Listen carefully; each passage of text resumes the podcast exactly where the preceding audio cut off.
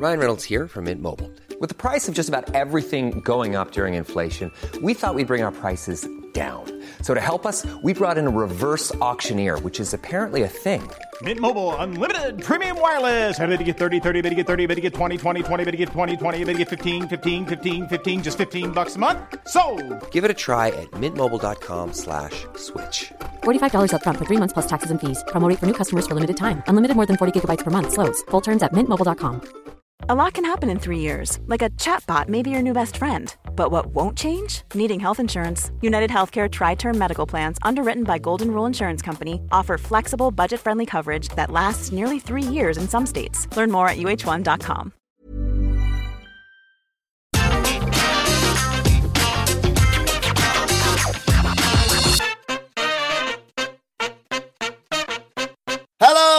And welcome to the Raw Review. I'm Adam Wilborn from What Culture, joined by the Dudley Boys of What Culture, Michael Hamblett and Michael Sidgwick, here to review everything that happened on last night's episode of Monday Night Raw. But before we get into it, if you're a fan of this sort of thing, make sure you subscribe to What Culture Wrestling on either iTunes, Spotify, wherever you get your podcasts from, for daily wrestling podcasts, where we're not going to review Raw, but also SmackDown, N X T, but oh. Dynamite, A W Rampage, pay-per-views, premium live events. We have interviews, roundtable discussions, and a roundup of the week, complete with a really good quiz, of course, on wrestle culture. As I said, though, joined by Hamblett and Sidgwick. Unfortunately, still social distancing, just to be safe. Everyone, please stay safe out there. Uh, but Hamblett, what did you make of last night's Raw? I, I, I didn't hate it. Uh, I wasn't like cross with it as a flagrant waste of my time. I know, like that, it's always low bar stuff we talk about. Um, I don't know. I, I, I'm not down on it. I'm just like, I thought this was, there was passable. There was two uh, developments that were only really minor on this show that I genuinely believe, like, not our usual doing a bit, not just making fun to get through at least the first or second ad break on this podcast, that I think might be things that will pay off in a few weeks' time. You know, that way that N X T two point oh does sometimes. It's an objectively pretty terrible show, but they at least seem to plot a few things. I think a couple of things were plotted here, and Raw is so terrible almost all the time that it no longer rewards even the slightest bit of faith. And getting a couple of them gave me, I don't know, like just made me super patient. I'm sure most of this was rubbish. Like, I'm sure it is. And when we kind of do our deep dive, I'll be like, oh yeah, that was crap. But I just, I didn't have a bad time with it. I really didn't. I had a bad time. I had a sort of criminally dull, like brutally dull as it always is.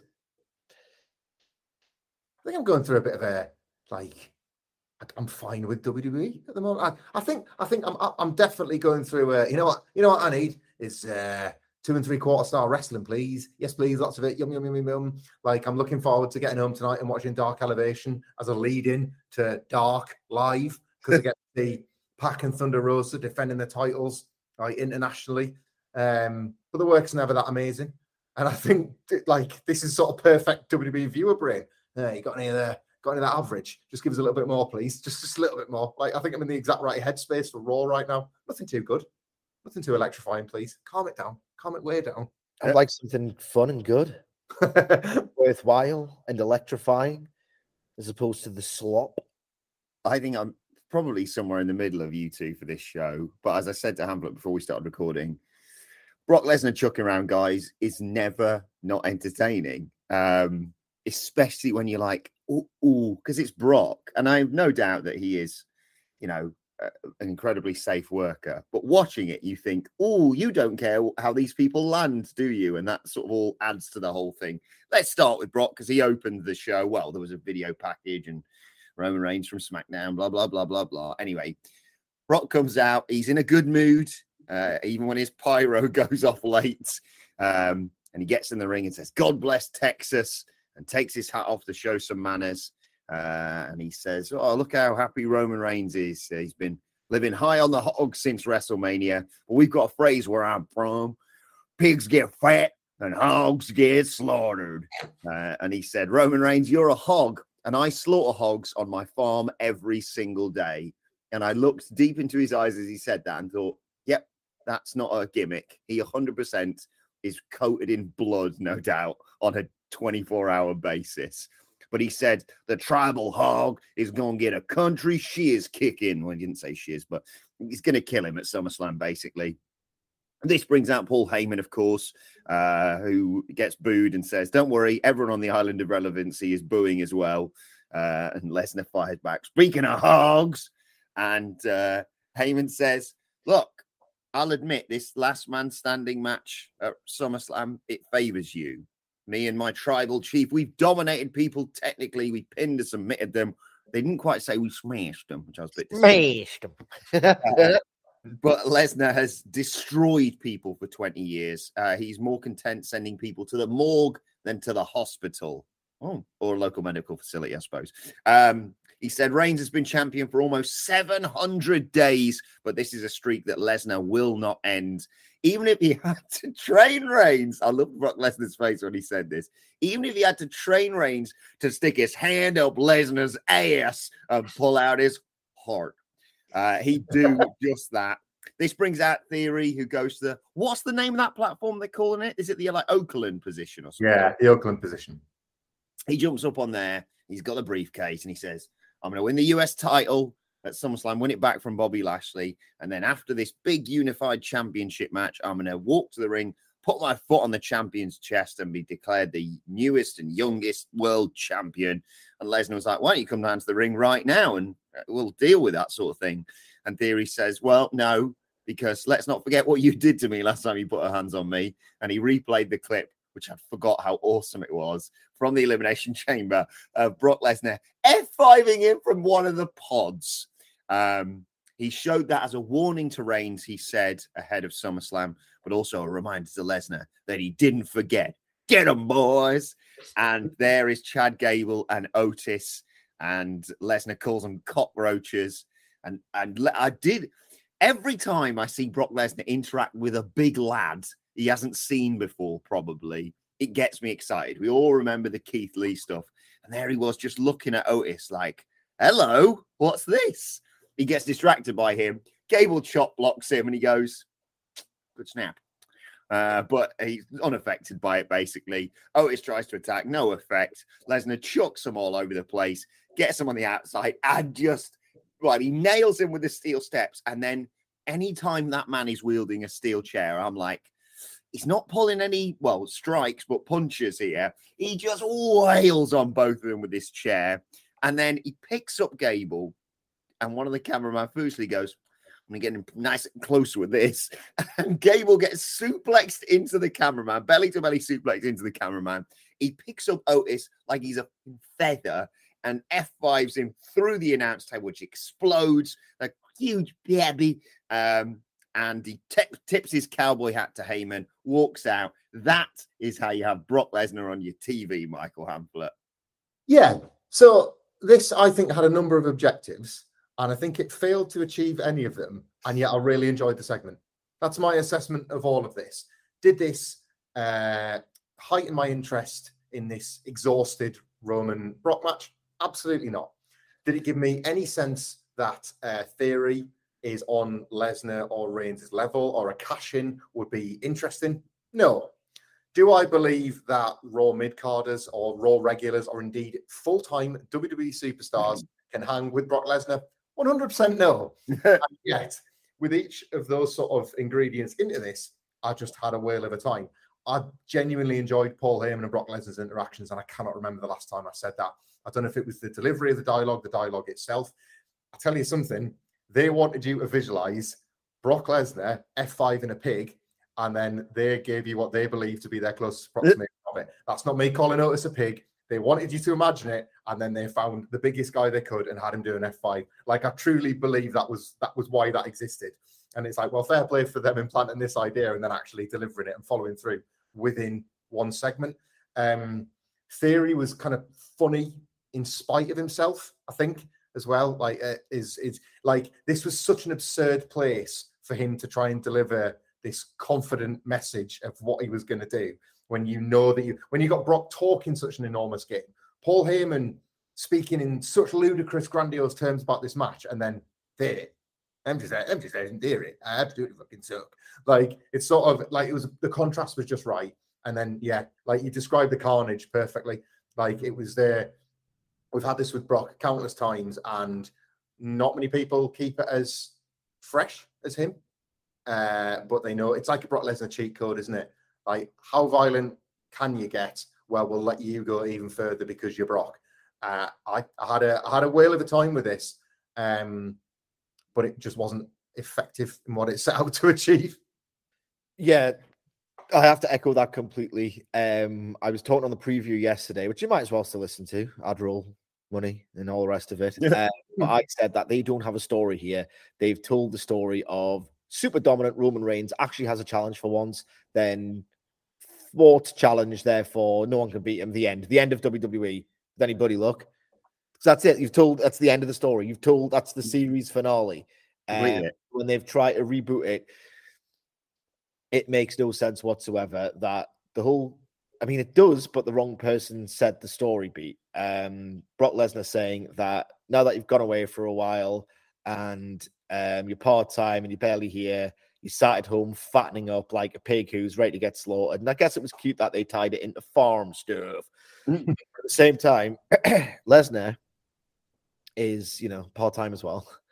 So you could say the exact same thing to him, realistically, even though it doesn't work because he's just a natural freak athlete. But what's Roman Reigns then? He just, I don't know, it's just them telling the story made no sense because it was kind of hypocritical. And you're basically saying one person's bred for this, it's fine for him to piss off. The other one now is just getting fat. I know, it's just weird. It was just totally weird. Like, it's one thing for, like, I don't know, Randy Orton to have a feud with Roman Reigns if Randy Orton was still here, virtually full-time, at least on T V, and said this about Roman. I could buy that. It's a story beat. I wouldn't think it's particularly good because W W E doesn't do good things, but makes sense. This made no sense. Um, Brock Lesnar's angles are so much better at this point than Brock Lesnar's matches, so I feel like I was going to get fooled into something here, but God bless them for fooling me because this was absolutely sensational television.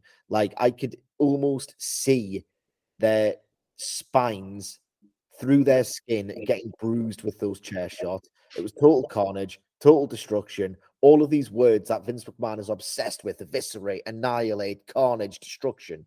They seem on the surface so preposterous, and yet Brock Lesnar absolutely embodies them with his brilliance. Mm. And um, this angle was an extension of how good he is. If only the angle here was going to be anywhere near as electrifying and as physical and as dangerous feeling as the match itself at SummerSlam. Mm. Uh, so, yeah, it didn't work, but it also worked in and of itself. Uh, when we come back, um, the Mysterios have come out uh, for their match. Oh, no, Rey's match against Finn Balor. Outcome, the Judgment Day. Only two of them, of course, right now. Rhea Ripley still suffering from an injury. Get well soon. And uh, Priest gets on the mic and says, what happened last week was just justice for the way things used to be. Uh, he talks about the fact that in two weeks, Rey's going to be celebrating his twentieth anniversary in the W W E. But face it, Rey, you're done. You're washed up. It's over. You've got nothing to offer, Dominic. No wisdom, no strength. All you are is an ugly mask and some old and tired circus tricks that ain't even yours. Um, but they've got something to offer, Dominic, which is a new, whole new set of rules. Uh, the future of D F B is going to be decided by the Judgment Day, and Dom is welcome to join it. Why? Uh, uh, rise with the Judgment Day or continue to fall alongside your father. And then uh, Finn calms down Damian Priest and says, Dom, when are you going to learn? Uh, when are you going to start seeing things like we do? He says, Rey, huh, a legend. Do you know who else was a legend? Edge rolled the footage that, that apparently Rey, Rhea's presumably been working on while she's injured, and they showed him killing Edge. Uh, and he said, look, Edge ain't coming back. And the only Edge that's coming back is in U two, the best band of all time. No. Uh, he said, he said, Edge is a bad leader. And Rey, you're a bad leader and a bad father. All right. And they get into it. Rey attacks Balor, but Priest pulls him out of the ring before the Mysterios can do any worse. And then you get the match, basically. Thoughts on the, thoughts on the promo? Like, Rey Mysterio was basically stood there far too long. taken. It's not even the invisible wall, which is W W E, and in fact, A E W's usual trick of, we can say lots of horrible things to each other, but we're standing far away from each other, so we can't really hit each other yet. It's ridiculous. And this was even more ridiculous because there was no invisible wall, or effectively nose to nose. He just took it and took it and took it. Um, the line, you're a bad father. Yeah, you're a bad father now, Ray. Like, yeah, he might be a bad trainer, but I don't think he's a bad father. Mm. Uh, and even if, you know, he was, we still don't take that for as long as Ray did here. So it just felt like exposition theater at the absolute detriment of Ray's babyface, uh, you know, qualities. I, I like this. Oh, I'm so sorry. I like this. What's that? Okay. Um, this was. This is a, this is a burn on Edge. This is the best Judgment Day promo ever. Like, they've never had purpose before. You people, you sheep, scales, darkness. Like, this had direction. Sidgwick's one hundred percent right. Like, ludicrous exposition of, like, W W E. They just completely take the piss with how they, like, shoot these things. But content-wise, it's got way more meat on the bone than anything the Judgment Day have ever been involved with. It's... you can forget that, like, they were doing well and they decided, you know what we need? A new leader. And then they get a new leader and then they can't get on Raw or win match. Mm. Like, they kind of made you forget about this because they decked the Mysterios last week after they'd lost the match to Eddie Guerrero nonsense, right? But you sort of forgot about that because there was just a lot of conviction between what Priest and Finn Balor were saying. And, like, I know this is probably predictable, and I'm going to take one week off the bit. Sidgwick mm. gets a gets a reprise from the bit for one week, right? At the same time, they've got the Edge, they've got Edge doing his Fiend stuff, right? And the whole point of, like, I know we're skipping ahead a bit because it's later on the show, but, you know, it's all folded in, isn't it? Like, the latest Edge vignette is more stuff from his past. Well, we so, don't know it's Edge, so it could be anyone. Could be the Fiend. But, like, so the first one was Hardy's, Dudley's, Brood. This one was Foley, Cena, R K O, right? So we're moving through the Edge. Uh, the Edge career is, is W W E, LinkedIn, his C V, whatever. And Rey Mysterio was obviously a big part of that at one point or another, right? So in two weeks' time, they're going to celebrate Rey Mysterio, which is probably when Edge comes back to make the save, right? To run off the Judgment Day, to announce that he's going to be Rey's partner for a match at SummerSlam just before the pay-per-view. So it's going to be at its hottest. We've not like, they've not like already made you bored of the Edge Rey Mysterio team. And then Dominic's going to go, oh, thanks a lot, Dad. So your old mate comes back and apparently now I'm chopped liver. I'm not good enough. And he has listened and he joins the Judgment Day. I I, I, I just sort of thought, I, I think they've actually planted a few seeds. They're going to pay something off. They're going to deliver it and it's all going to tie together. I, I, I don't hate that. Yeah. I, don't I, hate I, I, I think they might be telling a story. Is is M S G in two weeks? Is that where it is? If it is, even better. That'll get a, you'll get a big pop. That's yeah. About four thousand people there. Anyone buys a ticket for M S G these days? Uh, before before we review the match, thoughts on Balor's gear? Um, look, he, it's a bit different, isn't it? It's a bit different. I, I, I hate how uh, I'll do purple because it's uh, like the Undertaker. I was I was just about to say, like, Finn Balor's the type of guy that would look good in anything. And that phrase is always like, I look good in like a potato sack, but that sounds like I'm making a generic stereotype joke, and I'm not. He would look, yeah. He would look good in any wrestling gear. Is the point I'm making. I did like, I did quite enjoy this match. Understandably, it's Finn Balor versus Rey Mysterio. They can't really have a bad match, these two. Um, I did also like Balor teasing the three amigos, but he knows that still kind of gets a bit of a peppy, so he just didn't do it. Um, Rey goes up top at one point and gets caught with a uh, kick to the kick the leg out of his leg and his knee. That's what he was selling throughout the match. It was the story of the match, basically. Um, he's still all right to hit a uh, sliding sunset bomb to the outside, though it takes to the break. Um, Ray hits a super Hurricane Rana for a two count as well, um, and goes for the six nineteen, gets it. But Balor does the, I don't know why I got a flashback to this. Balor does the C M Punk sit up against Darby Allin to dodge out the way of the frog splash. Taps the side of his head, gets crucifix, but then Balor fights back and sort of hits the nineteen sixteen, I think, uh, to set up for the coup de grace. One, two, three. Thoughts on the match, Sidge? It was pretty damn good. It yeah. was pretty damn good. It's one of those where you said it perfectly. It's kind of literally impossible for these two not to have a good, well-worked professional wrestling match. Um, wasn't particularly invigorating and never reached this crescendo where you get the all-important feeling of, oh my God, this is something special here, because that just rarely happens. Um, this is, let's, let's never forget that I don't say these things, right? Do I? I don't. I do. But you know who else does? Yeah. Marks. Vince McMahon. Yeah. Explicitly told Shayna Baszler, who then relayed this information on a podcast. Maybe it was with uh, Renee Paquette, that um, she went in on Raw, pandemic, I think, um, and started doing Shayna Baszler stuff, which is like really cool and intricate and, you know, unique. And uh, Vince McMahon blew a gasket, sent her back out on Natalia, dropped down Um, leapfrog, the whole bit, and she just went backstage. Went, hey, like I, I thought you wanted me to be Shayna Baszler. It's like, yeah, yeah I kind of do, but on pay per view, like not Raw. Like, you, you can do your stuff to do on pay per view. This is only T V. So how the hell am I? Am I meant to give a toss? This is yeah. good, right? The Raw story. it, I the you noted the um, Three Migos bit. I think the the general, like, Finn Balor thinking he was outsmarting Rey Mysterio without using the light sheet still was quite a nice nod to last week. A stubborn refusal to acknowledge Eddie Guerrero after what happened to them last week, I thought was was like a neat touch. It, it threaded one match to the other rather than these just being a series of weekly exchanges between the wrestlers. Mm.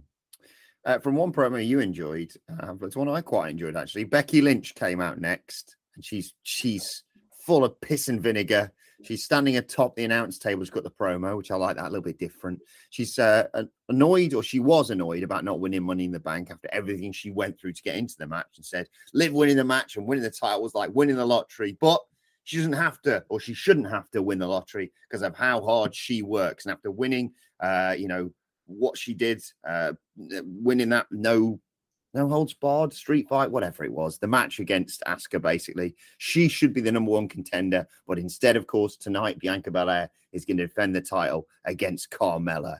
She's still annoyed about not getting her one-on-one title match the night after WrestleMania.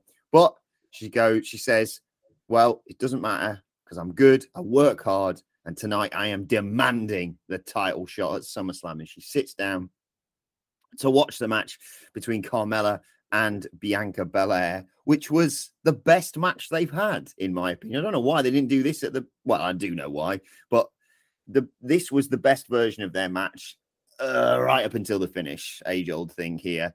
Um, back and forth early on. Uh, when we come back from the break, Carmella's in control, and Corey Graves says, she's a badass with a great ass. This is a, an interesting call. Um Carmella, you know, does the usual stuff here in terms of it looks like she's in control. And, for example, she goes for, a, I think, a second high crossbody, and Belair just catches her, catches her like she's now, because she's ridiculous. I love her. Um, hits a vertical su- suplex, a delayed vertical suplex, in fact. Uh, goes for the glam slam. Carmella reverses it, gets a two count. Uh, Belair does eventually hit the glam slam, but uh, Carmella gets her knees up on a standing moonsault, hits a super kick. That gets her a near fall again. Belair goes to the K O D, but Carmella wraps her legs into the ropes, and then when eventually she gets pulled off it, she manages to reverse the K O D beautifully into a face buster. Uh, that gets another near fall. Belair bounce, fights back, clothesline, spine buster, two count. Uh, Carmella decides she's just going to walk out of the match. Belair goes after her, but Carmella rakes her eyes. But Belair then shoves Carmella into the ring post and chucks her back into the ring. And then it looks like Becky Lynch is going to sneak attack Bianca Belair. She gets distracted, and then she gets countered out. And, you know, Becky Lynch does the old tap in the side of their head gimmick, and Carmella celebrates like she's won the bloody title. Belair decks her. Lynch says Belair's a loser. Oh, I don't know why they didn't. Well, I do know, again, uh, Hamblett, but why on earth didn't they just give Bianca Belair the win here? Because then they can't keep Carmella in this story for a little bit longer. I did, aye, it was, it was just it, the match was good. I think you're right. I think it was probably better than the premium live event one. Um, not by much though, and the finish undermined the whole thing anyway. It, aye, it was just bleak. Like, the finish was just bleak. Like, Becky Lynch and Bianca Belair is the match. And if it's not the match, the triple threat absolutely ain't the match, you know? So, I, like, that's not anything against... I like Carmella, but they have actually kind of shown you the idea of Becky Lynch and Bianca Belair as the big singles SummerSlam match, a WrestleMania rematch and all the rest of it. And, uh, like, really patronising... The, the worst kind of episodic booking, where in their minds they think this is the perfect way to keep the story going, and we keep Carmella in the mix until the last minute because we want to make you wait for that singles match. It's this. They believe it to be delayed gratification when it's not. Uh, or they've changed their mind and they think a triple threat is the answer, but I'm sure it's not that. Uh, I, I, I, there's nothing I like about this. And the finish was rubbish too. Like, they, you know, if they want to do that delaying thing, why can't they have Carmella beat somebody else in the division and then lay claim to wanting one more crack at Bianca and have her and Becky kind of come to blows over it, and Bianca Belair, the babyface, say, well, I think I can take you both. I'll take you both on in a triple threat. And then, I don't know, she beats Carmella and Becky says, well, you didn't beat me. How about one more time? Like, you you can do these things. Like, that's off the top of my head. And you can do these things without count-out disqualifications and the babyface world champion looking like a moron. Absolutely nonsensical stuff that undermined that which was vaguely quite good in the preceding promo and match itself. Bianca Belair, good individual performance. Carmella, fine. Becky Lynch's content, incredibly basic. Delivery, as great as she often is, mm. right? Who cares? Everyone's an idiot. Everyone is a complete moron, and the... um there are no rules either, so it makes a complete nonsense out of everything. My investment, particularly. So they have this match. It's fine. It's good. It's not great. But the fact is they did it, okay? And in the end, Becky Lynch just has a chat with Bianca Belair. And she's like, what are you doing? Eh, got yeah, you've just been counted out. All right, well, Bianca Belair's a moron. But Becky Lynch is also a moron, because what's stopping, realistically, think about it. What's stopping, on the back of this result, Adam Pearce turning around and saying, well, Carmella's just beat Bianca Belair. Therefore, at SummerSlam, she gets the match, right? And if you think about this, that's kind of what maybe should happen. You know, mm. the, the rule, but there aren't any rules. It all changes. The rule is, if you beat the uh, the... the champion in a match, more often than not, you'll get a chance to challenge for the title. Street Profits. Yeah, yeah. That's not happening, because Carmella versus Bianca Belair isn't happening at SummerSlam. It just isn't, right? And the more you think of, oh, why is it happening? You think, oh, because, you know, Carmella's not as big a star as Becky Lynch. You're not meant to think this. But when you work through the logic or lack thereof in a storyline like this, it's the, the self-owns. They just take L's through their booking and make themselves look incompetent and chaotic all the goddamn time. So the characters look stupid. The booking and the way they've arrived at it indirectly makes you ask the question, oh, is Carmella a star? And then your answer is, oh, not really, because she can't possibly do SummerSlam. So Becky Lynch, pointing to her head like an idiot, has taken a stupid risk that is only not a risk when you realize that the stars aren't really stars. Bianca Belair's a moron. This whole thing sucks. Television show's rotten. And the weird way they think is so stupid. Planning for your next trip? Elevate your travel style with Quince. Quince has all the jet-setting essentials you'll want for your next getaway, like European linen, premium luggage options, buttery soft Italian leather bags, and so much more. And it's all priced at fifty to eighty percent less than similar brands. Plus, Quince only works with factories that use safe and ethical manufacturing practices. Pack your bags with high-quality essentials you'll be wearing for vacations to come with Quince. Go to quince.com slash trip for free shipping and three sixty-five day returns. Mom deserves the best, and there's no better place to shop for Mother's Day than Whole Foods Market. They're your destination for unbeatable savings, from premium gifts to show-stopping flowers and irresistible desserts. Start by saving thirty-three percent with Prime on all body care and candles. Then get a fifteen stem bunch of tulips for just nine ninety-nine each with Prime. Round out Mom's menu with festive rosé, irresistible berry chantilly cake, and more special treats. Come celebrate Mother's Day at Whole Foods Market. Millions of people have lost weight with personalized plans from Noom, like Evan, who can't stand salads and still lost fifty pounds. Salads generally for most people are the easy button, right? For me, that wasn't an option. I never really was a salad guy. That's just not who I am. But Noom worked for me. Get your personalized plan today at Noom dot com. Real Noom user compensated to provide their story. In four weeks, the typical Noom user can expect to lose one to two pounds per week. Individual results may vary.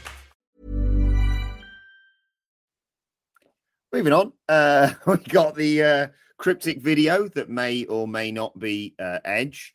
Uh, and then we got Miz T V with special guest Ciampa. Uh, and he's asked about his recent attacks on Raw, and Ciampa said, "I want all the eyes on me. Nobody demands more attention than the Miz." Uh, and then Miz talks a load of bollocks. I genuinely couldn't be asked to write everything he down. He said here, basically, he said, "Here's a clip of Logan Paul explicitly saying we won't team at SummerSlam, that he wants to fight me." And he said, "Logan, why don't we be friends and a team again?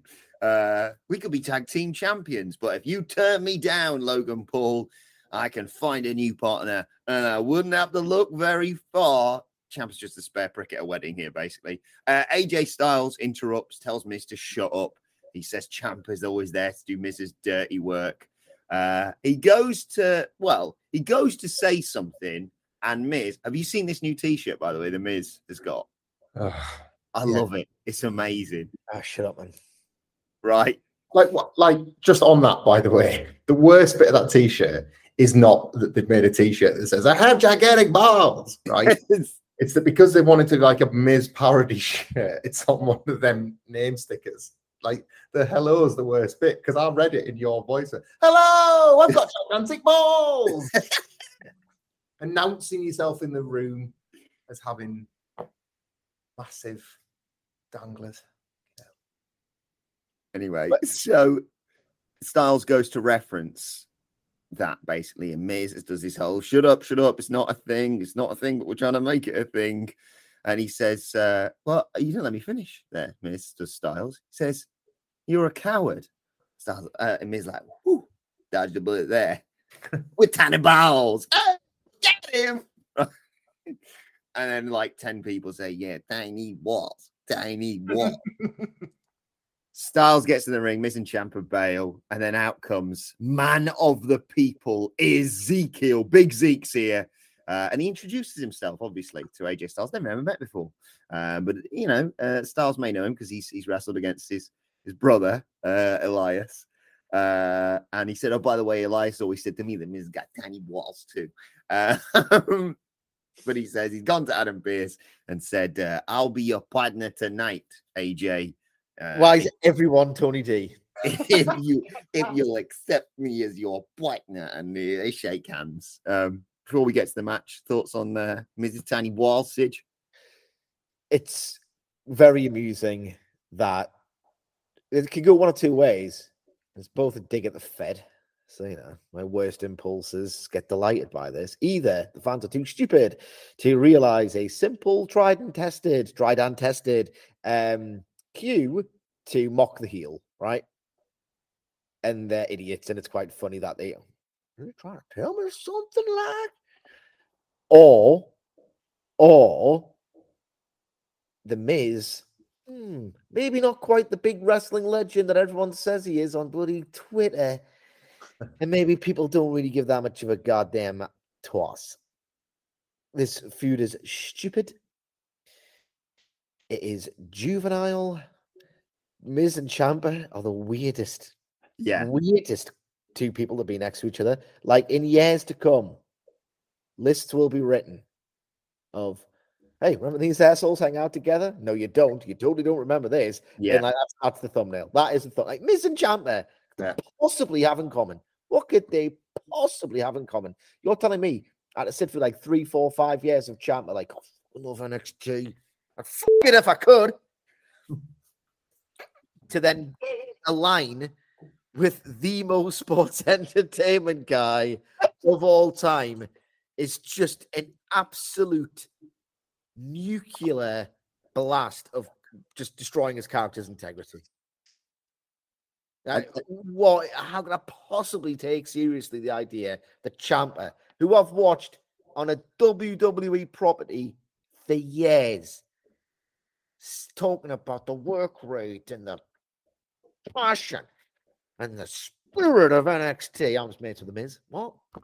Yeah. It's, it's, it's how is this on television?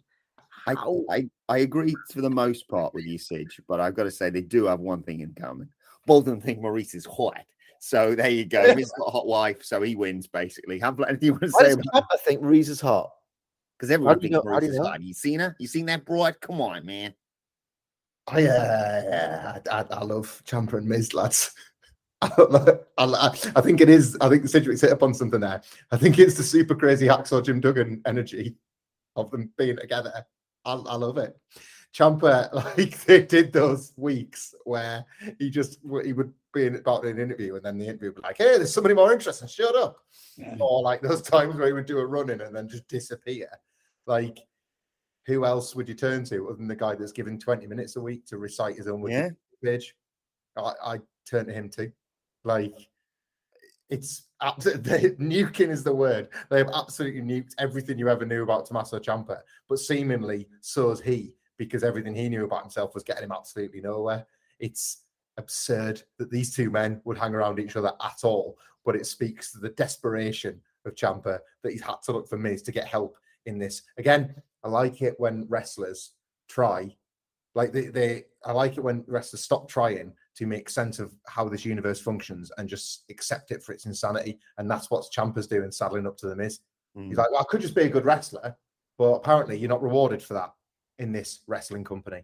So I'm going to go speak to that LinkedIn promotional guy that gets twenty minutes in the ring once a week. He's my guy.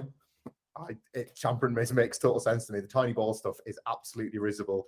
Um, and just a quick note, by the way, uh, I love him.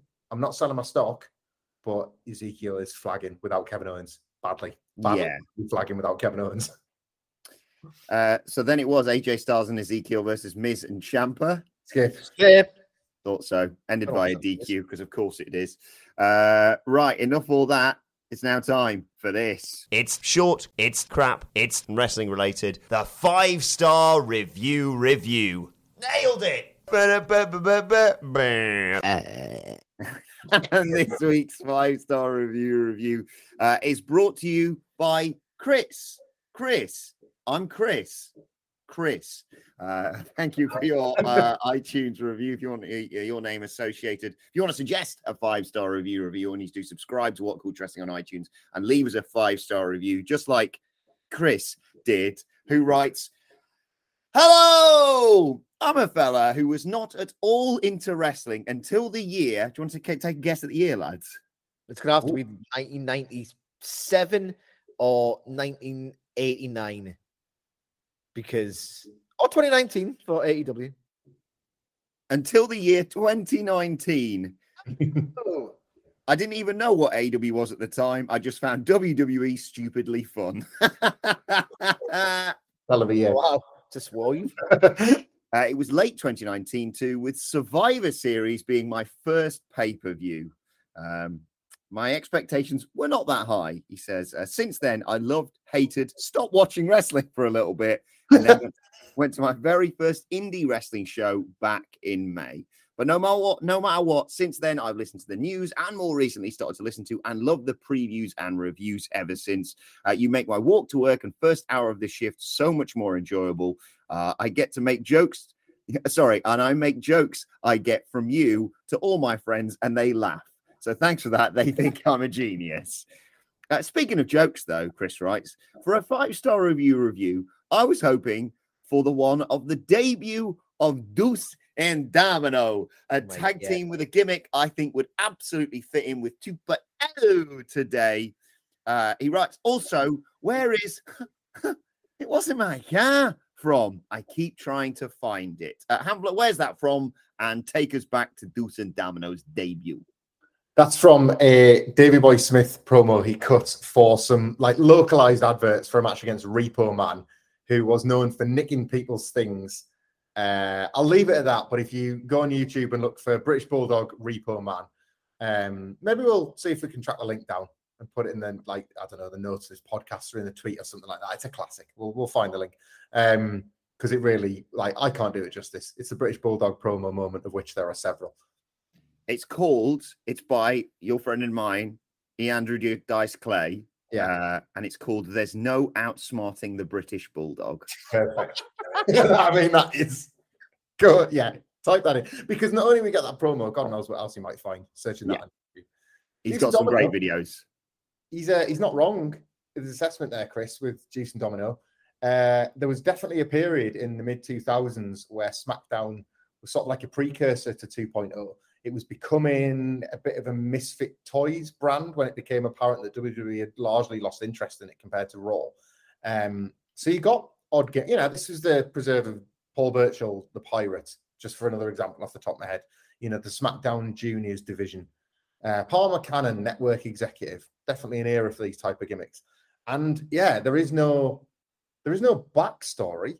These were greasers, time-traveling greasers, who had decided to rock up on SmackDown and tired, I guess, of bullying guys in diners. They thought, well, let's fight for a living instead. There is actually a little bit of a more to come, a further backstory to the okay. initiative of your Deuce and Dominoes, your greasers, your male cheerleaders and the Spirit Squad and your Boogeymans and all the rest of it.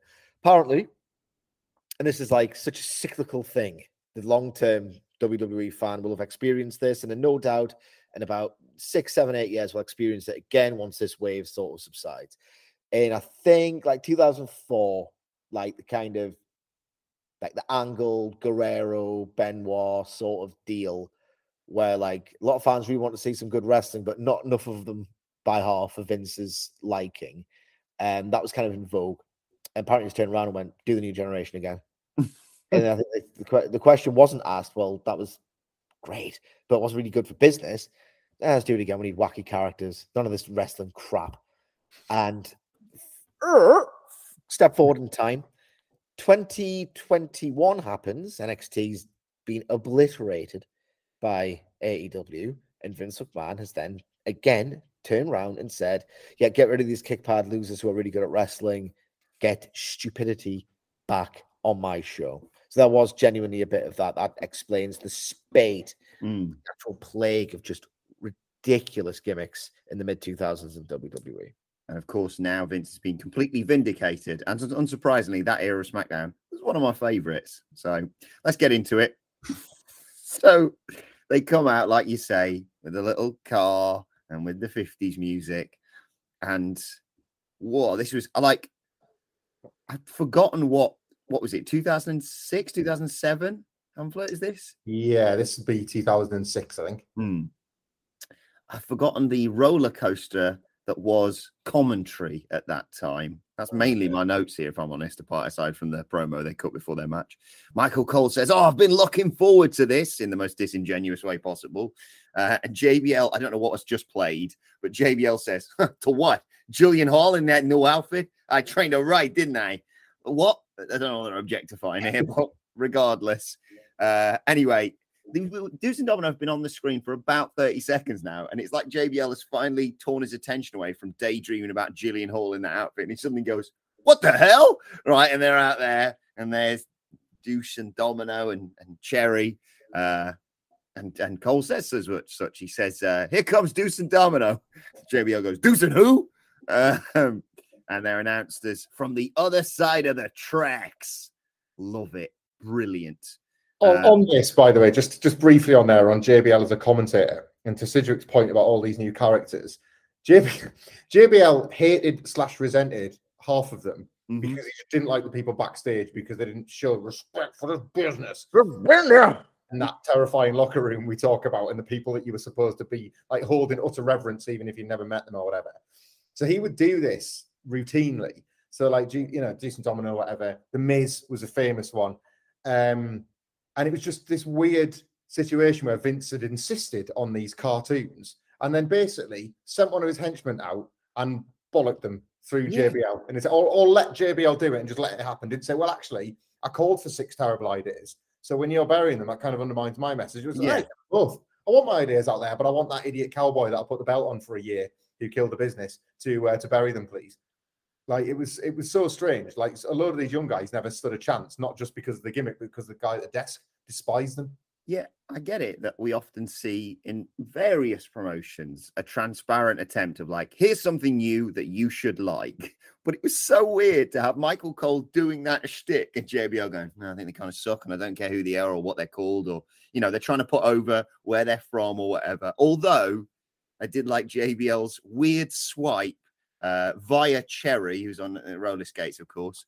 Uh, and he says, if she had a skateboard, half a brain and no talent, she could be the head of talent relations. Very good. That's, that's pretty good. Uh, and then they do the bit. Remember they did this with Tony Storm a while back when they were like, Tony Storm's mother, she liked all these great artists from the eighties or whatever it was. So Cole just goes to do that. But again, J B L's trying to be like, nah, this is a load of bollocks, this. So uh, Cole goes, from what I understand, these guys are big fans of Elvis Presley. And J B L goes, he's dead. and, and James Dean. Dead. And all the great greasers of the fifties era, they're all dead, says J B L. What's that line about John Laurinaitis is so cutting because this is the product of his job. Yes. This stupid yeah. act that's getting buried. They're more principally interested in doing like banter with the boys club, like in these weird sort of lines of communication, like on commentary and Vince feeding it. Like they're just, they would rather get their jokes in at Laurinaitis being stupid and incompetent than getting acts over on television. Yes. And this is a company that had a monopoly over professional wrestling that they should never have relinquished, and now A E W's happened. I how would that work now? Like with, with characters this stupid, how would that... Like Tony D last week with his, uh, I made uh, Santos disappear, and then it cuts back to Vic. That's right, weird, he killed him, and I've called the police. That's the end of that. Just, just kills the gimmick, stone dead. Just highlights all the massive flaws with it and the logic problems with countless gimmicks like this. I, I thought, you, I thought you were good at poker. Weird. I thought Duke Hudson was a class player who just lost again. He's a terrible poker player. Uh, J B L, horrible flashbacks to this era as well when he says the Cherry does her backflip into the ring and she's got the short skirt on. Uh, and he says, oh, somebody stole Sonic's driving girl. You should send her back. Or send her to my room. Oh, come on. Anyway, uh, at one point, I think J B L says, oh, my, maybe when she does the backflip. And Michael Cole says, do you just say, oh, my? And uh, J B L says, yep, oh, my is what you say when you're lost for words and you're dyslexic.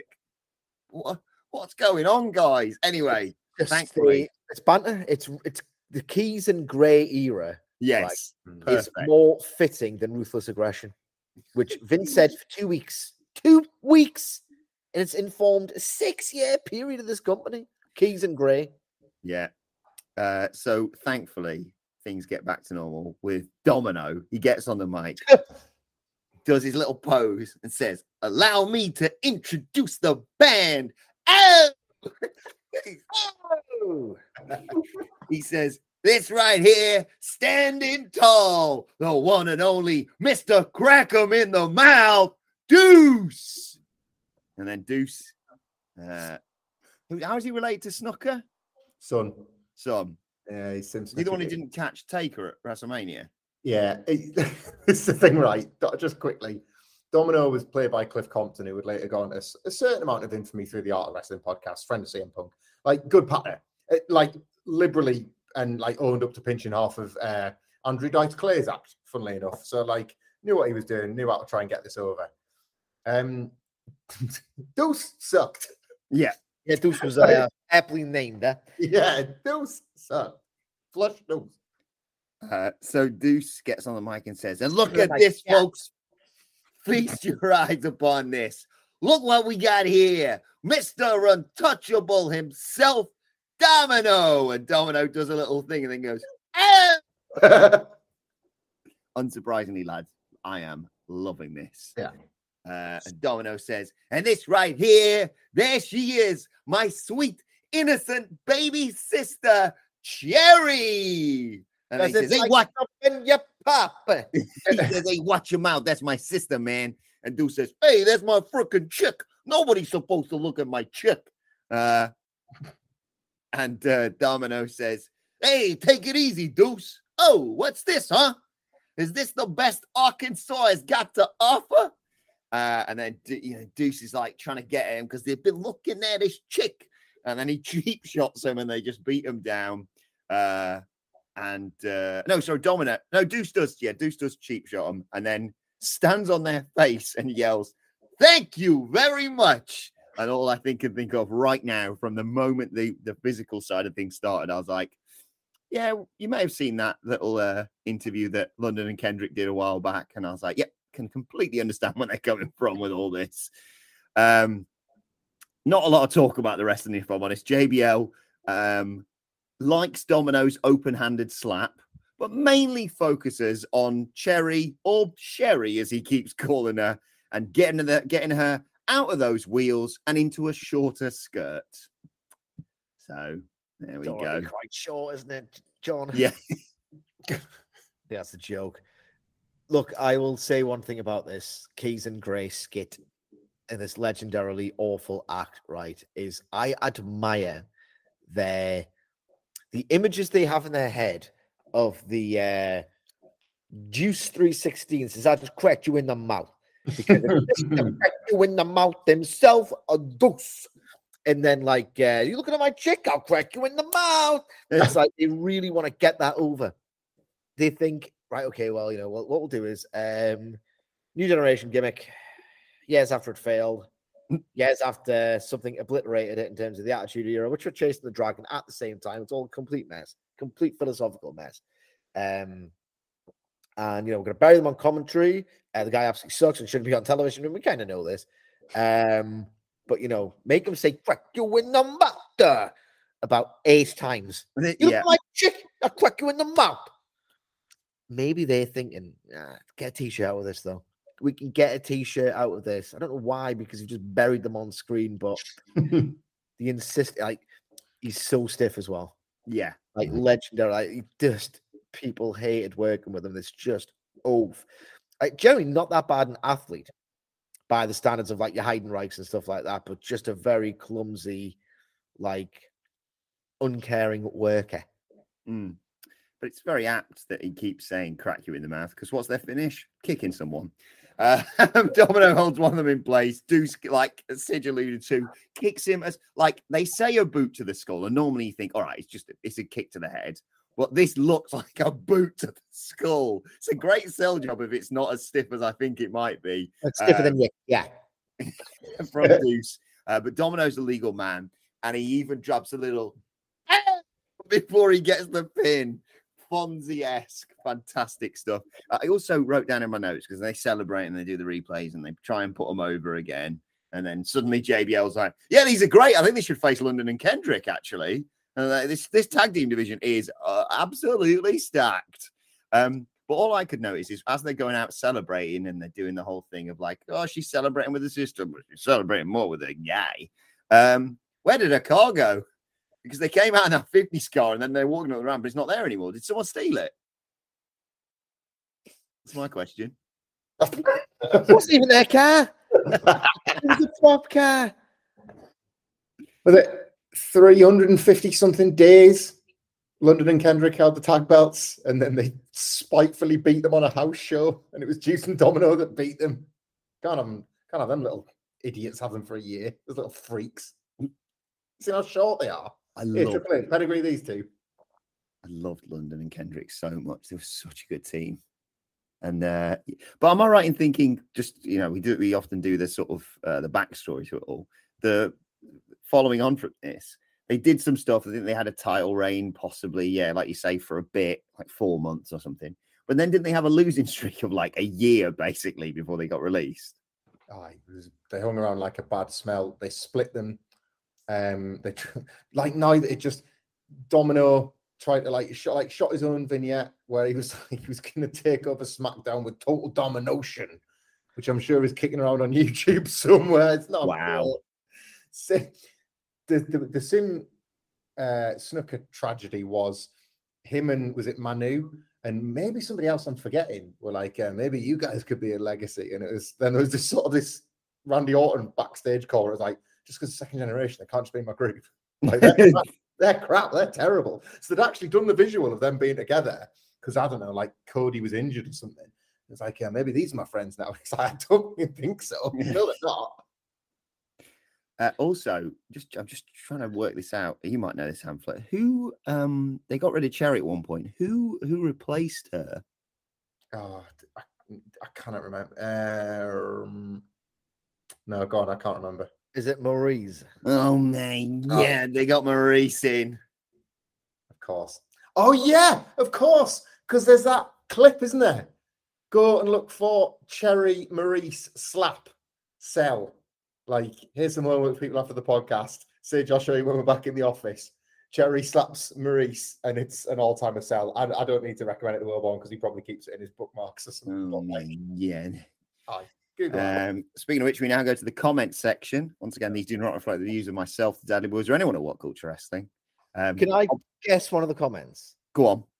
Does someone, like, I don't know, Fat Hog sixty-nine...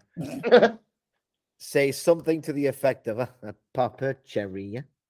Oh, there isn't actually one of those. There is, the last one is very, well, we'll get to it. Um, obvious stuff early on. Steve Two Toes writes, W W E really dropped the ball with these guys. Thoughts? They gave them the titles.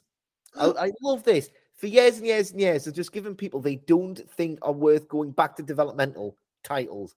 Titles! Championships, accolades. Drop the ball.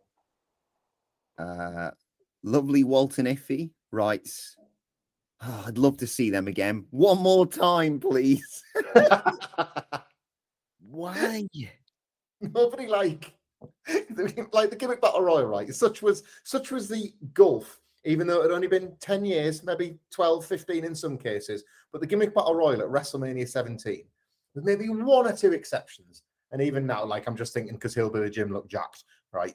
But that gimmick battle royal comes out and these guys are only from a decade and maybe a decade and a half ago. Nobody is watching these people come down the aisle and go, whoa, they can still go. The whole point is these characters are dated and you want one last look at the gimmick. And yet people do these YouTube comments and because their memories are so warped, yeah, Deuce and Domino could really do. Like, it's, it's, it's crazy. Like, generations of people who just simply need to grow up. I didn't remember stuff. The, I didn't watch the Attitude Era and think, you know what this needs? Uh, Ronnie Garvin. I just didn't think that. I'd grown up with the times. Just because I watched him on a V H S, nothing's automatically good because you watched it when you were six. Grow up. Uh, I'm going to let you talk about this very briefly because I can just hear someone at my door. They really needed Andrew Dice Clay as their manager. It would have worked, wouldn't he? Like you say, he just stole everything from him. Well, now that Wilborn has to go to the door, I'm going to make, um, and he's making us do more work. Yeah. Right? We could make him do more work on the edit by mm-hmm. reciting some of um, Andrew Dice Clay or Ian Dice Clay. It's Andrew Dice Clay, yeah. And, yeah, because of the whole thing. Is, is, this a wise, is this a wise call? Twitter, Ian is like completely like, so for those, we'll just give you a bit of a history lesson before we get yeah. the next comments on Andrew Dice Clay, who was the inspiration behind uh, Juice's uh, oh! He oh. played this like um, edgy comedian. He used to smoke a tab, right? Where he would get his arm, put it around his neck and go oh! And his thing was, he was like, he would swear, and like basically, it was so easy to be controversial in the early nineties. You would just swear, um, or like otherwise, just do like very easy. It was shock, like it was easy, like shock value was a thing. It was very yeah. easy to do. So his thing was, um, he would do like dirty, dirty nursery rhymes and swear in them, right? So and like the, and I would go oh oh oh oh oh, and like absolutely love it in the comedy clubs, right? Uh, do you want to hear one of these um, Andrew Dice Clay nursery rhymes? Yeah. Can, I to, can I do one after Sidge? Because I've got a favourite. Hickory dickory dock. This chick sat on my cock. The clock struck two. I shot my go. Hickory dickory dock. Oh! oh! I got I got two that I always remember because they just really spoke to me. Like from Andrew Dice Clay's rude nursery rhymes. Mary had a little lamb. Her father shot it dead. Now it goes to school with her between two chunks of bread. Oh, lamb sandwich. Lamb sandwich. Simple Simon met a pieman going to the fair. Said Simple Simon to the pieman, what do you got there? said the pieman to Simon, pies, you dickhead. Two seconds after Google more. We're going to have to, to, to talk about the rest of our Raw, do we? Uh, Beck and Jill went up the hill to have some hanky-panky. Silly Jill forgot her pill, and now they got little Frankie. Wait there, wait there, wait there. Got some here. I haven't got any more. uh, wait there, wait. Something's not very good, actually. Yeah, I think, I think Andrew Dice Clay might suck. Mother Hubbard went to the cupboard to fetch a poor doggy a bone. When she bent over, Rover took over and gave her a bone of his own. So some bestiality there. Some, uh, bestiality from uh, Mister Clay. Oh. Oh. I see you can say anything. You just get, oh, at the end. Oh, hang on, hang on. I might have misquoted him. Um, Hickory dickory dock, some chicken was sucking my cock. uh, I, I said sat on my cock, it was actually sucking my cock. Uh, three blind mice, see how they run. Where the f are they going?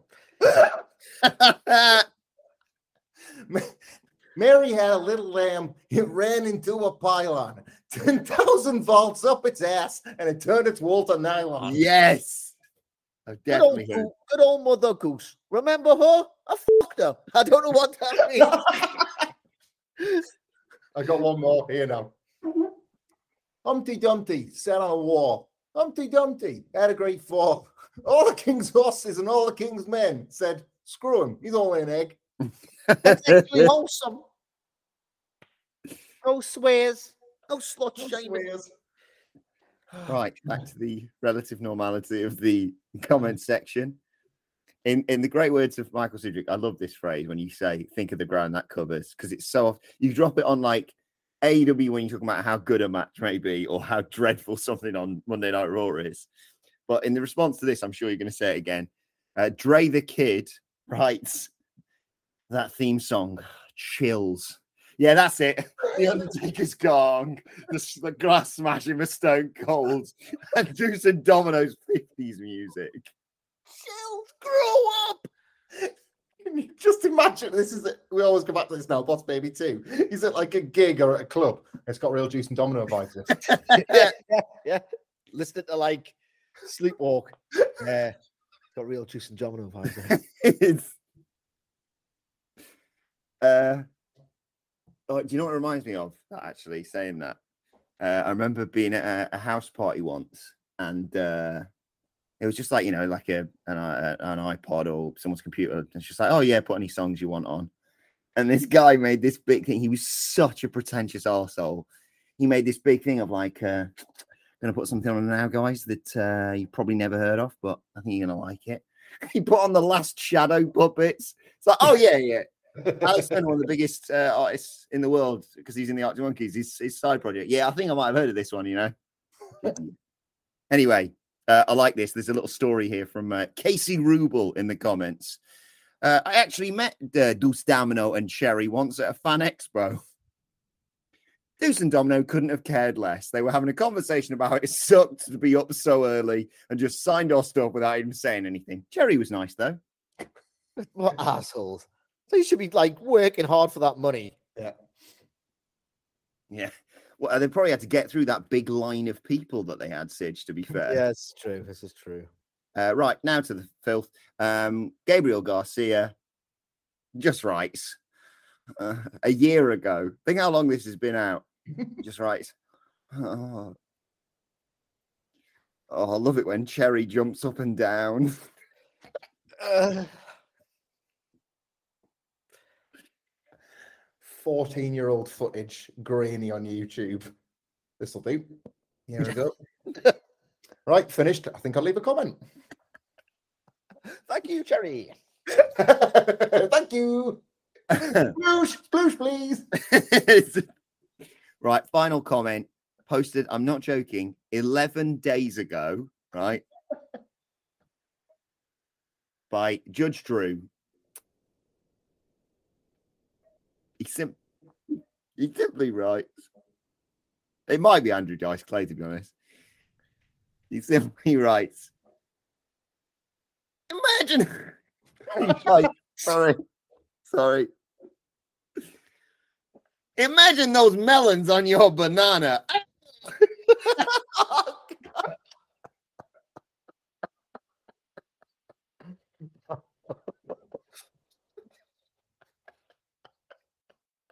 Hey, I'm doing fruit stuff here.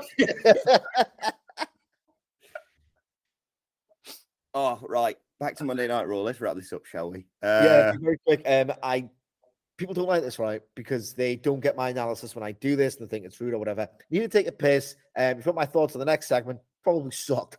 Yeah, well, Riddle went up to Bobby Lashley, uh, and they they're going to be tagging in the main event. I'm fairly certain it was going to be Bobby Lashley doing an open challenge and Riddle versus Theory, but yeah, you know, there was loads to preview yesterday, and then they scrapped it. Yeah, Ryan Satin's going to be very confused watching this Raw again. He'll be so confused. Riddle talked about Stranger Things, said he wanted to watch it with Lashley because he gets scared, and Lashley said, "I've already watched the Stranger Things." Thanks, my heart. Uh, you know what? Um, like, just to look at Bobby Lashley. Has he got time for telly? Look at that no. body. Like, I wouldn't go to Lashley and be like, do you just fancy getting a takeaway tonight? A what? I don't understand. Uh, then we got a tag match. It's weird. Just, oh, do it, bollocks. Who cares? Uh, Alexa Bliss and Asuka versus D J and not Nikki A S H, Hamblett. Mm. Dark Nikki A S H. She's got the black superhero gear now. Yeah. She's gone full D C with it all. Uh, Bliss pinned Nikki with a D D T. Not really a lot to say about this. I uh, I appreciated Vince McMahon through Corey Graves basically slagging off therapy. Like, if you need therapy in your life, go get some. Talk to people. Yeah. Like, it's twenty twenty-two, but it's like, I don't know, Alexa Bliss has she kind of lost her edge since therapy. Probably seen one of them bloody cranks. like, if it works for you, go go do whatever you need. Like, don't listen to Corey. I mean, just generally don't listen to Corey Graves, but don't listen to this message either. Hmm. Uh, that was followed, uh, of course, by Jimmy Uso versus Angelo Dawkins. But before we get to the match itself, which they've definitely promised throughout the entire night, um, we get a promo from the Usos. They say, say, what, we're a bloody broken record. I was like, you certainly are. Um, we come out on SmackDown Raw. We say the same things. We dominate both shows. Street Profits are bloody crying about their loss at Money in the Bank. Uh, and, of course, there's going to be a special guest referee for their match at SummerSlam. They said as long as that special referee can count to three, they're going to get another one. I don't even understand what that means, but still. Out come the street stuff. Yeah, just really weird crowbarring of that phrasing. Street Profits come out. They say, um, you know, we gave you gave everything at Money in the Bank, and our shoulder, Montez's shoulder was off the mat. Uh, we're going to take the titles at SummerSlam. We're up, and we want the smoke. And then who should come out but R-Truth, of all people. Um, he claims he's a tag team counselor now. He's got one of those certificates. Uh, and he says he wants the teams to get along and says, look at where we are. San Antonio, the city of brotherly love. Um, and the Usos tell him basically just piss off unless he's got a certificate for him to be a referee and a referee shirt on under there. And he was. he, he revealed he had both, uh, the referee shirt on and a certificate. And he does his, does his audition uh, to be a ref at SummerSlam. And Jimmy Uso tells him to take his clown ass right to the back. Truth wasn't happy about that. And he says, San Antonio, do you want to see this clown ass fight? And they cheer.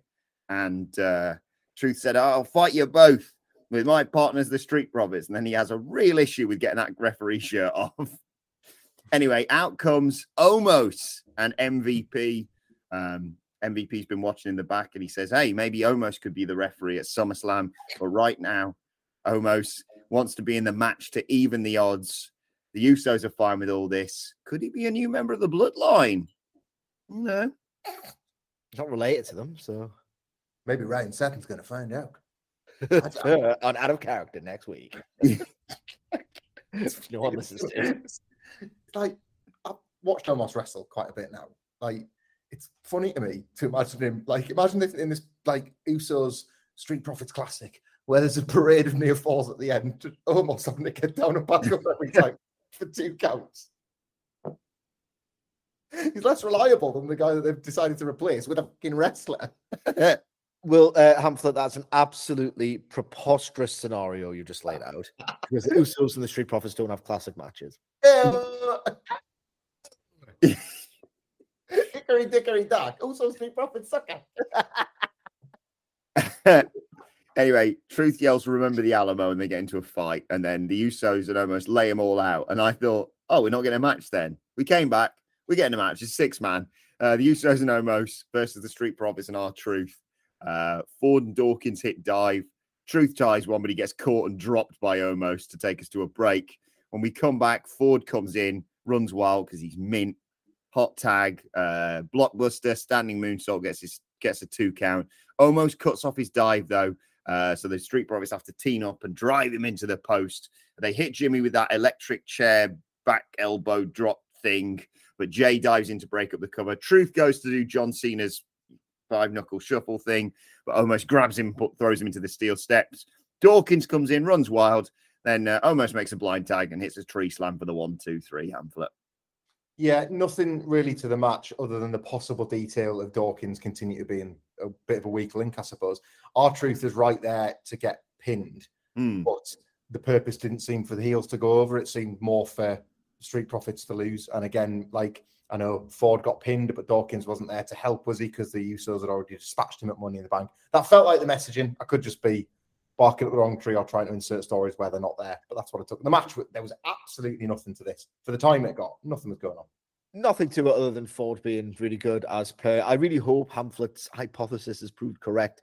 Um, I would just like a new star who's good and who's going to get a push to work these goddamn shows, which are terrible. Um, so if that is why Dawkins got pinned, and you know Dawkins good as well, um, that would still be good. That I would like that to be the reason um, why this existed, because otherwise they've taken something that W W E hardcores have really connected with and made it entirely frivolous, and you've just killed uh, Angelo Dawkins' push a little bit there as well. So hopefully Hamlet's right. Uh, Seth Rollins is in the back getting into oh, hang on, getting interviewed by. Ah, oh, I've not written it down. Let's see if I can remember who. Patrick! Um, he cuts a promo on Riddle, says, when you play with fire, you're going to get burned. Just ask Cody Rhodes. In comes Theory. These two pretend like they've never met each other before. And he says, oh, oh, Mister Mister Rollins, can you tell me you've got the best cash in ever? Tell me how to do it. And Rollins says, hey, boy, you've come to the right place. And they walk off together. This is when we got that cryptic video for Edge with Foley and Orton and Cena references. And then Logan Paul announces he's going to be on Monday Night Raw next week. Finally, it's time for the main event. Lashley and Riddle versus Rollins and Theory. Um, Bobby Lashley's just a freak. When did this change? Oh, uh, when the show started. All right. Yeah, we were talking about this, yeah. Two different matches. Mm, merged into one. Mm.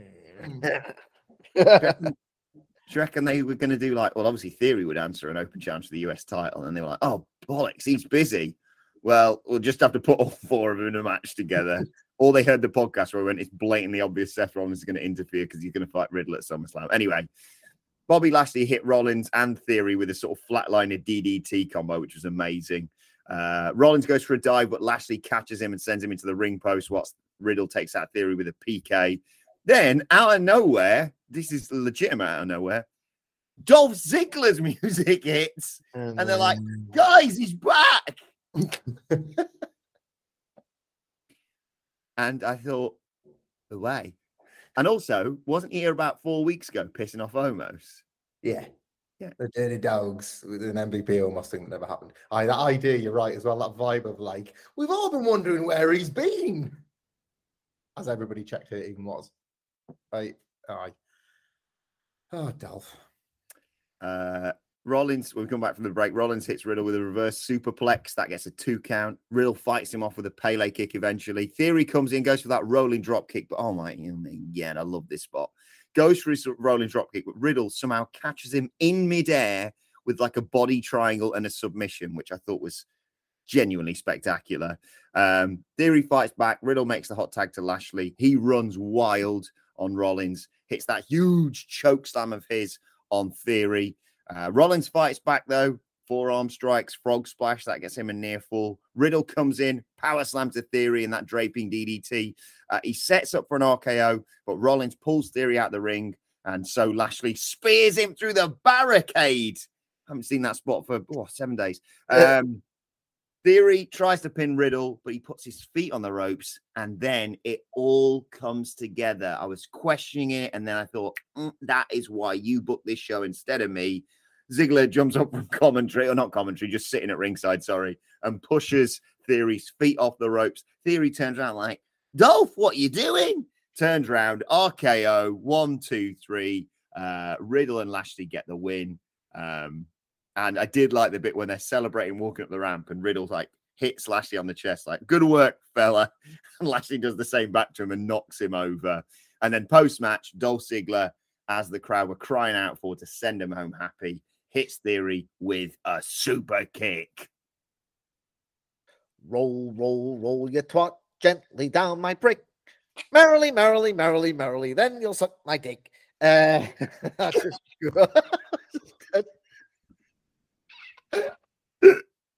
Uh, that was another Andrew Dice Clay for you there. Um, regrettably, right? Okay. Um, like uh, it's wrestling is kind of teeming with horrible people, and it's at certain times I think, you know what, you don't really want to like this match because you don't like the people involved, uh, but you like one of them and not the other. So uh, you know, like fifty percent of you can really get into it. Exceptionally difficult when Theory and Riddle are in the same ring. Um, but their exchanges were actually really, really good, and um, particularly towards the end. Dolph Ziggler spending him two months of my life talking about how everything was handed to Theory, and I got given nothing. I got given nothing, Theory. I'm going to prove that they should have given it to me. It should have been me. It's a babyface.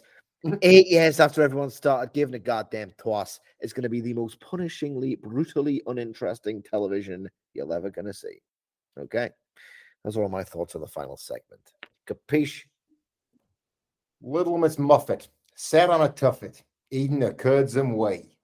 Along came a spider, sat down beside her, and said, "Hey, what's that in a bowl?" uh...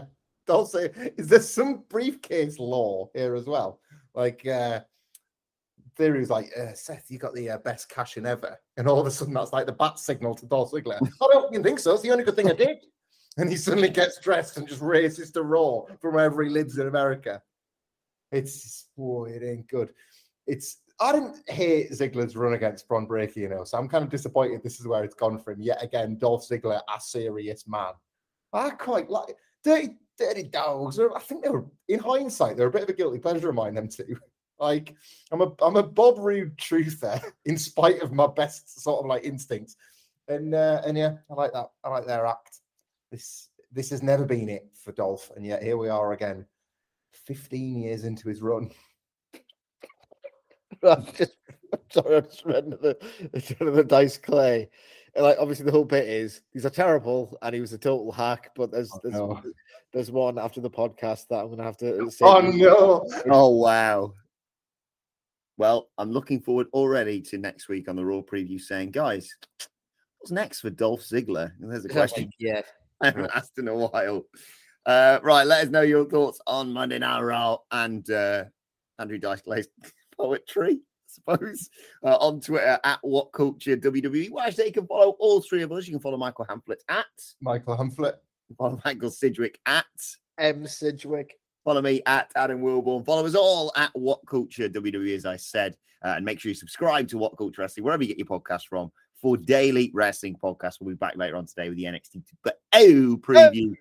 And if you want to send us a five star review, review just like Chris, Chris, I'm Chris. Chris did, uh, you can do so by leaving us a five-star review on iTunes and letting us know what you want us to review instead of a god-awful Raw segment. Short crap wrestling-related, you get the idea. Anyway, this has been the Raw Review. My thanks to the Dudley Boys. Thank you for joining us, and we will see you soon.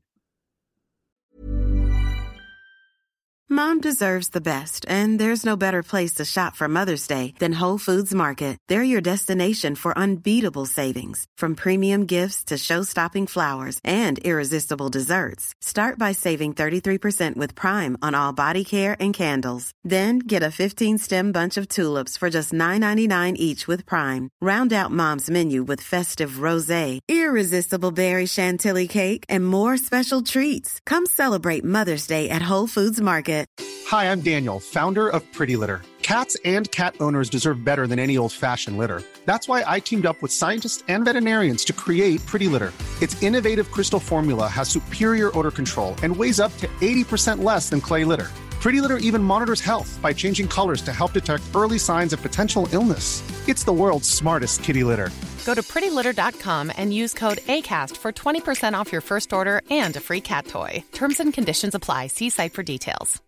Hey, it's Paige DeSorbo from Giggly Squad. High quality fashion without the price tag. Say hello to Quince. I'm snagging high-end essentials like cozy cashmere sweaters, sleek leather jackets, fine jewelry, and so much more. With Quince being fifty to eighty percent less than similar brands. And they partner with factories that prioritize safe, ethical, and responsible manufacturing. I love that. Luxury quality within reach. Go to quince.com slash style to get free shipping and three sixty-five day returns on your next order. Quince.com slash style.